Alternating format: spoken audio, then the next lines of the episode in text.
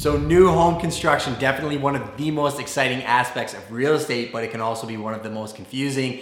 I'm Justin Conoco from Prime Real Estate. We have a ton of experience in new home construction, and we wanted to get it out to the audience in terms of different things they should be looking for, and maybe break down some of the myths when it comes to new home construction. So, you know, to top it off, the biggest thing that I think is wrong with the industry when it comes to new home construction is the lack of information out there for the public.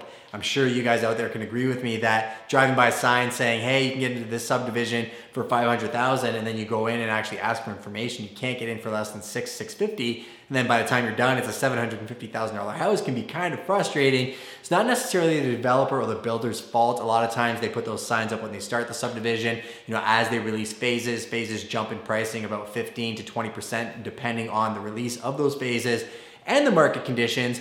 The other big issue, I think, is the agents out there aren't necessarily updating the information as much as they should be, or they aren't necessarily giving the information as quickly as it's requested, both from the buyer side, how many times have you guys messaged somebody for info and never got it, and then on the agent side, I know one thing that we're very big on is cooperating with agents, not necessarily the standard in new home construction.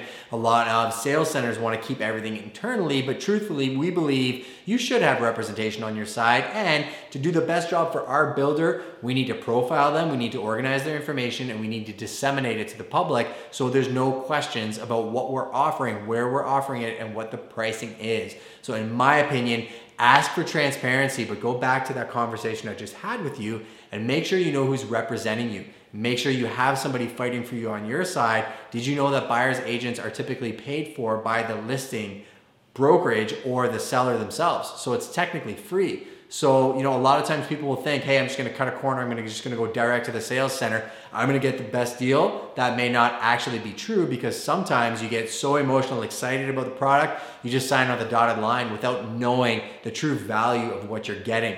You know, if you're going in there expecting to get a Cadillac, sign a contract really, really quickly, and then they deliver you a K car, you're definitely gonna have buyer's remorse. So take some time, it's a huge purchase feel free to give us a shout. We'll be happy to break down the process. You don't even have to use us. I'll just give you the information. And if you want to use us, by all means, we are here for you. But I'd rather people be educated and equipped than get taken advantage of.